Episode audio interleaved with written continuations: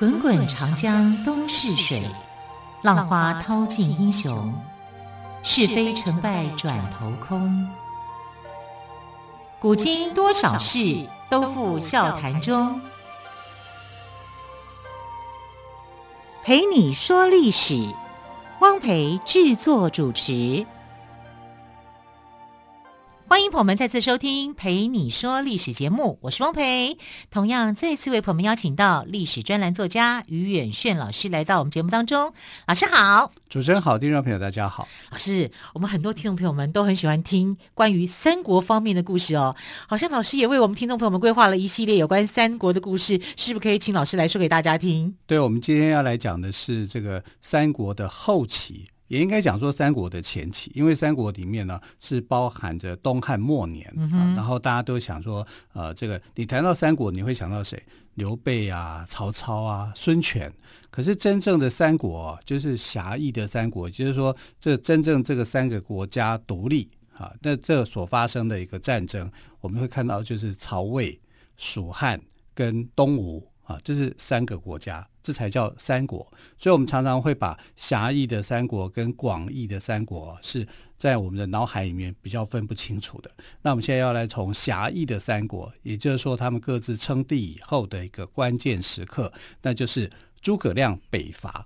诸葛亮北伐，对，这是一个关键的时刻。那诸葛亮呢，这个人呢，我们知道就是说他从刘备过世以后，就是刘备托孤给他、那我们要从刘备托孤来说起。我也觉得他真的很忠心耿耿哎、是很忠心耿耿哈。而且我们看《三国演义》的描写跟《三国志》描写诸葛亮是不一样的。那最大差别在哪里？《三国演义》的诸葛亮哦，非常喜欢大笑、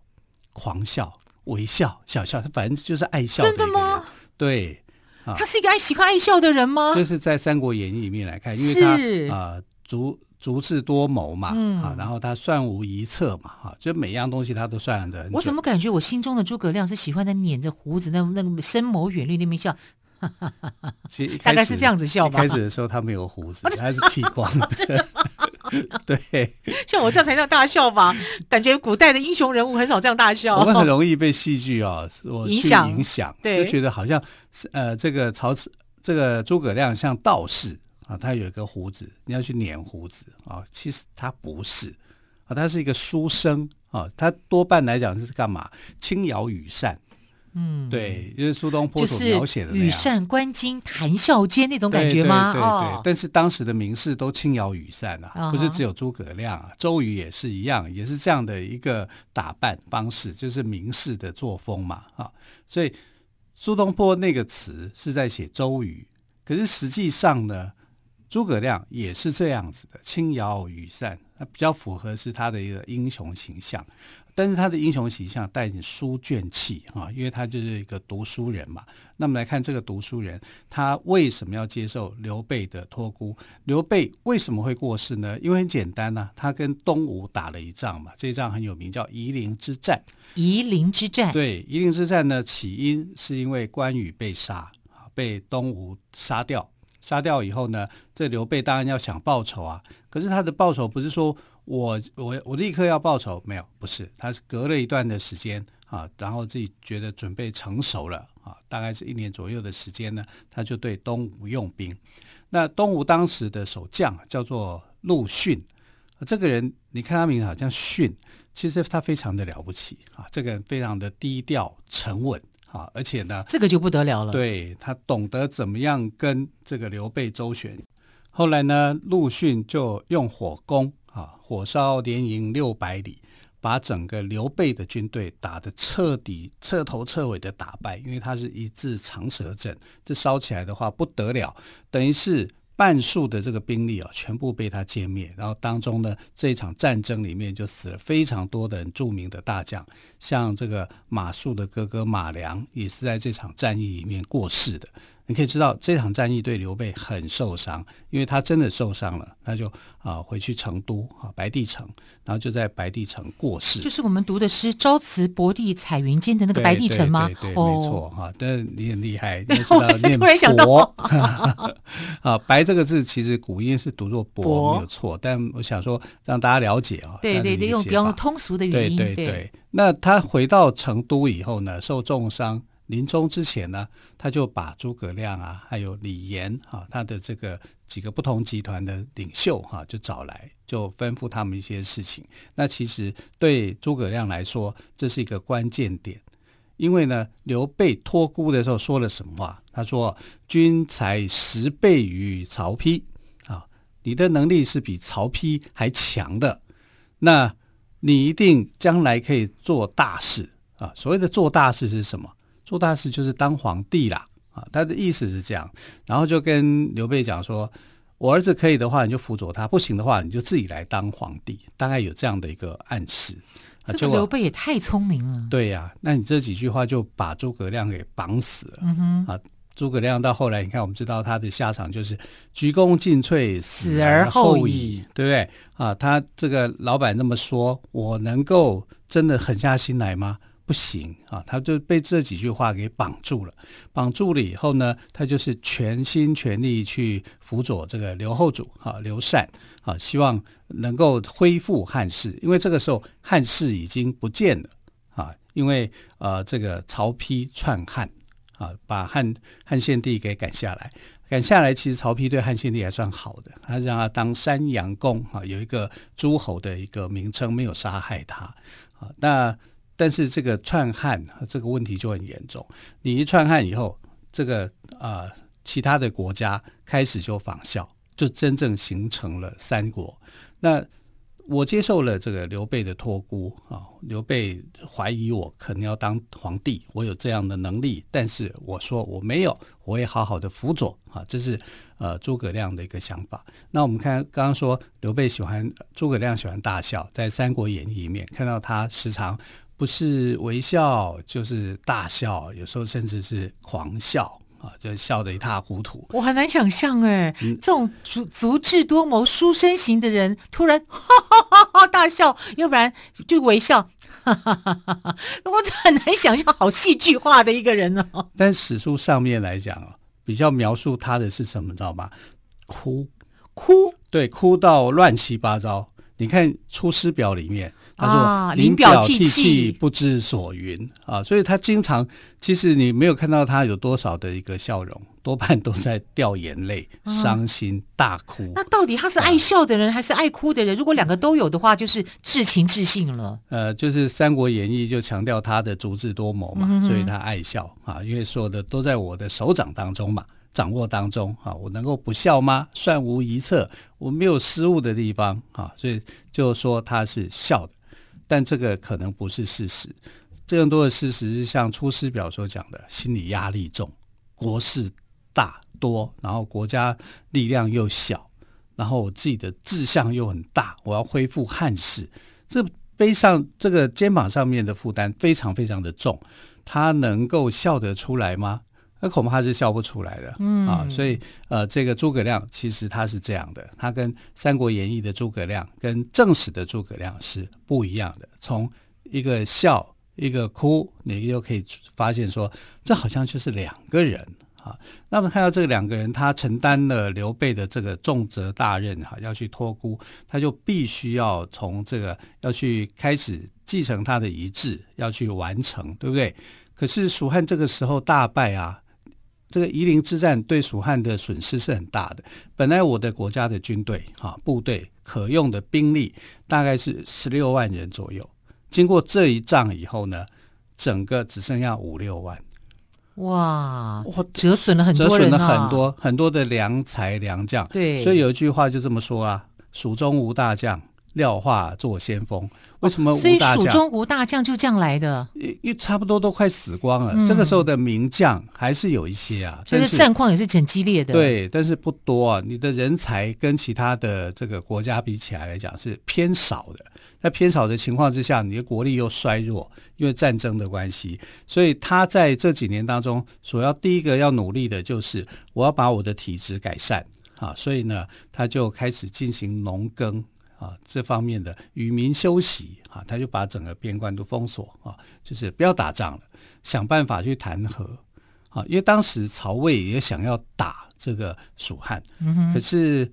魏文帝啊，还有魏明帝啊，这个时期呢对他来讲都是稍微好的，尤其是魏文帝的时期，魏文帝就是曹丕，曹丕要去打这个蜀汉的时候，旁边的辽城就跟他讲说，蜀汉啊这个国家这个地区太多高山啊，蜀道难嘛，对，难于上青天啊，这还是唐朝的人的感慨。你在当时在汉朝，在东汉末年那个时候，在三国的时期，这个秦岭啊是很麻烦的，是一个高山峻岭啊，你要越过都很麻烦啊，所以这么麻烦的情况之下要去打很费力啊，所以暂时还是不要打他啊。那打谁？打东吴嘛。啊，因为东吴是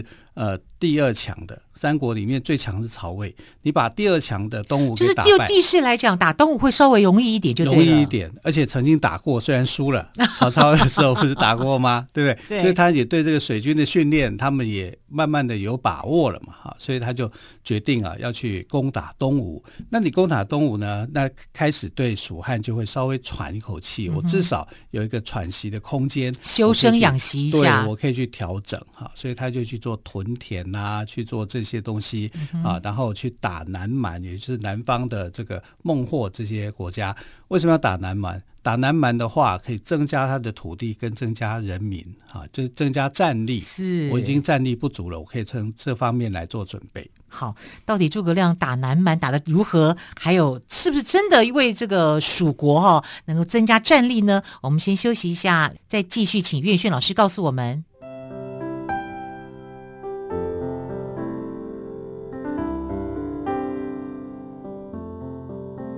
听见台北的声音，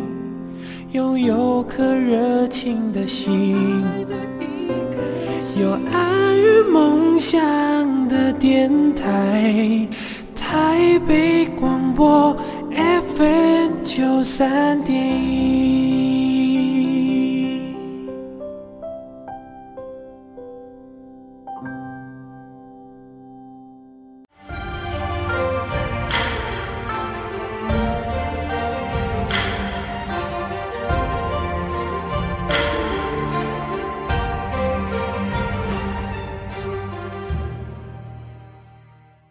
你说历史节目，我是汪培。今天特别来宾历史专栏作家于远轩老师为我们谈到了诸葛亮北伐的故事哦。老师，你刚刚谈到了诸葛亮想修身养息哦。对，因为说修身养息的主要的作用呢，它是要让国家的国力慢慢恢复，因为夷陵之战哦，造成国家的一个大量的损失啊。不但是粮将损失，国力也损失，粮食也减少，他必须要把这些问题给解决，所以呢他就是要让粮食充足，粮食充足打仗是不可能充足的，而且为了打仗的准备，他必须也要有足够的粮食才能打啊，所以就是要让渔民休息，这段时间正好呢没事嘛，因为曹魏正好跟东吴在作战啊，他们懒得去打四川这个地方，因为过去很困难。那不打的话，就当正好就对了诸葛亮的这样的一个想法了，他就可以好好的把国家调整过来。那第二个就是国力的部分呢，他必须要有军队，但是这个地方人口太少了，人口少，然后他的这个可用之兵就不多，所以他必须还没北伐之前，要先南征。南征哪一块地方呢？就是现在的云南贵州这个地方啊，这个地方当时就是称为南蛮之地啊。那时候南蛮的蛮主叫做孟获，所以他七擒孟获，把孟获给降服了。是不是七擒七纵孟获的故事啊？对对对，七擒七纵啊。那他为什么抓了他就好了？为什么还要放他呢？要让他心悦诚服啊，就是要让他彻底能够服从他。不然我打一次我就把你给抓了杀了。南蛮的人可能是不会听他的，不会归顺的啊。那你真正归顺的话，他就变成他的部队的人啊，这是很厉害的啊。这是一个攻心计，就像一个原住民部落一样啊，他们是很能打仗的，因为在山地边是很能打的。然后蜀汉又多山嘛，它是一个盆地，所以是多山。那我能够收服他的话，就可以为国家添了很多的生力军。哎，真的耶，他需要。好，所以后来孟获这个归顺以后呢，他的部队就被收编成为叫做吴当飞军啊。吴当飞军就是蜀汉的骑兵特种部队啊，因为他们熟悉那边的地形嘛。对对啊，所以你要攀高走低，他都知道怎么走，左拐右弯。对，所以你看这个诸葛亮的军队啊，就算人少，他被打败的时候，他也不会说败得太难看，他有他自己的一个撤退的办法。可是没有人说想要打败仗的嘛，当然是想要打胜仗，啊，所以在这种情况之下，他还没北伐的时候先南征，南征成功了以后，他就收编了整个部队，啊，把这个失去的战力给培养上来。所以我有粮食，我有部队，我就可以开始打仗了。但打仗要选择一个时机。好，所以他从西元223年到228年啊，这5年当中呢，其实整个国家来讲呢是比较没有战争的啊，因为曹魏并没有把蜀汉当作是对手啊，他对手主要是东吴啊，东吴就跟他作战好几次，可是东吴也是很会打的啊，因为他非常擅长游击战。他也很多的将才啊，是啊，很多将才啊，所以这个当时魏文帝要打东吴的时候也是很辛苦哈，基本上没有太大的一个斩获了哈，所以你就看这个三国鼎立，他们真的就是势均力敌。那什么时候发生了关键的变化，使得诸葛亮决定要北伐呢？这个原因是曹魏的这个君主就是魏文帝曹丕过世了。哦，对，曹丕在位没有很多年的，只有6年的时间而已哈，他过世了以后呢，是他的儿子曹睿，魏明帝哈，就是接班。可是这个接班权力交接的过程，一定会有一些青黄不接，一些波折，就是，对，甚至是这个政治不稳定的时刻。所以呢，这个两个国家，包括东吴，包括蜀汉，都想趁这个机会啊，要去打扰请教一下曹魏啦。啊，那所谓的打扰跟请教就是发动战争嘛，就觉得他们有那个空隙啦，对，有这个机会对啊。所以在西元228年的春天这个时间点啊，正好就是诸葛亮啊决定要北伐的时间，因为这个时候权力对曹魏来讲，这是一个权力的真空期啊，甚至交接不稳定的时候，不趁你这个时候去打你，要趁什么时间呢？等你壮大稳定嘛。所以呢，这个诸葛亮的北伐时间就定在西元228年的春天啊，他要对这个曹魏发起进攻。可是要发起进攻多难的一件事情啊。对啊，你知道曹魏的兵力，可用的兵力大概是35到50万，那蜀汉呢能够用的兵力不到10万。哇，那这样诸葛亮也是有他的雄心壮志，他就是要恢复汉室啊，因为他的想法就是我要继承先帝的遗志啊，这个时候汉朝又不见了，已经被篡汉了，曹丕篡汉，所以呢曹丕也过世了，我要把汉朝给恢复起来啊，因为他叫蜀汉嘛，这个蜀是后人家的，其实他就叫汉朝，他是继承汉朝遗志所成立的一个国家。后世因为太多汉啊，前汉、西汉、左汉、右汉的一大堆汉啊，那对他的这个政权来讲，他就叫蜀汉，因为他在立国的根基在蜀地，在四川这个地方，所以他叫蜀汉。如果你讲蜀汉，你讲给三国人去听啊，他可能听不懂你在说哪一个国家，因为他就认为他自己就是汉朝啊，所以他必须要去这个恢复汉室。他这样的一个雄心壮志啊，所以他开始去北伐。但是诸葛亮所辅导的刘禅不一定是一个想北伐的人。刘禅，我们都念刘禅吗？对对对，因为现在的这个国语的推动啊，就希望说把这个字读作善。哦，我以前我会把它读作善，所以我们还要赶快讲一下，对对对，要不然大家有没有讲的是两个人啊，因为叫禅让嘛。啊，对对对，禅让的禅哈，所以我们就从教育部的说法啊，就把它称为叫做刘禅啊。那刘禅这个人，刘后主这个人呢，他未必是想要北伐的。可是我们读历史，我们读到刘禅，也是刘禅，都说他是扶不起的阿斗，他有这么惨吗？他也没那么阿斗啦，啊，就是我们所想象的，好像很笨啊，其实并不是这样。所以他自己有他的生存之道就对了。可是在那个时间点里面呢，他必须要服从诸葛亮，为什么呢？因为对刘备来说，他希望阿斗他的儿子啊，能够好好的跟诸葛亮学习，听从诸葛亮的吩咐啊，因为诸葛亮是很有才华的，你必须要把诸葛亮当成是父亲一般的看待。那诸葛亮也是把刘后主当成好像自己的小辈、后辈、晚辈、儿子一样，爱护他、帮助他、辅佐他。对，那也是教训他。所以我们看《出师表》里面啊，这个整个《出师表》，有人就讲说，读《出师表》不流泪者不忠，读《出师表》不流泪的话，你就不是一个忠诚的人。但是对刘后主来说，他可能真的看完以后会没有感觉的，因为所有的《出师表》里面有10几个字都在提到先帝怎样，拿他的爸爸在压刘后主一样啊，所以对刘后主来讲啊，是个压力，是个压力。然后这里面就看到诸葛亮的期许啊，就是说你要亲贤臣，远小人啊，离小人离远一点啊，亲贤臣，远小人。如果问题是小人对他很好啊，对不对？一定是这样的嘛，对不对？那当然啊，就是一些谄媚之人，好，所以他要去打仗了，他还跟你讲说你要这个样子，好，如果你老是跟小人接近的话，国家就会完蛋。你看后汉就是这样，搞得一塌糊涂。哎，可是前汉为什么会兴起？因为贤臣很多去帮他，所以你要汲取历史的教训啊。但是诸葛亮却是明知不可为而为之，他的国家国力小啊，兵源少，他还是要坚持要去北伐啊。这可能跟刘后主的想法是不一样的，说我应该要安定呢，还是我要去北伐呢？北伐的话其实就会不安定了，对不对哈？民心会惶恐啊，会怎么样？因为打仗嘛，总是会让人家觉得心惊胆跳的。但诸葛亮啊，为了要恢复汉室啊，为了要贯彻这个从刘备以来啊大家的一个心愿，他就决定要北伐。北伐之前写了《出师表》啊，把自己的心情还有对刘后主的一个鼓励的话，用这个《出师表》来表露无遗。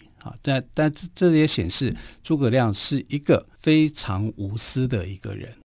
西元228年的春天，诸葛亮在休养生息5-6年之后，就决定要率兵北伐。那这个北伐是他的一个一贯的态度跟想法。是，其实从这件事情我们来看哦，诸葛亮他真的是展现了决心，所以后人呢把这个决心称为，刚刚于老师有提到，明知不可为而为之，做不到的事情却偏偏要做。因为当时的曹魏人才济济，兵力壮盛，是蜀汉的4-5倍之多哦。但是诸葛亮呢，他仍然出兵北伐，显示了他一贯的态度以及对汉朝的忠诚。好，非常谢谢于远炫老师今天跟我们说诸葛亮北伐的故事，更多三国的故事也欢迎朋友们明天继续收听。亲爱的朋友，我们就明天再会，拜拜。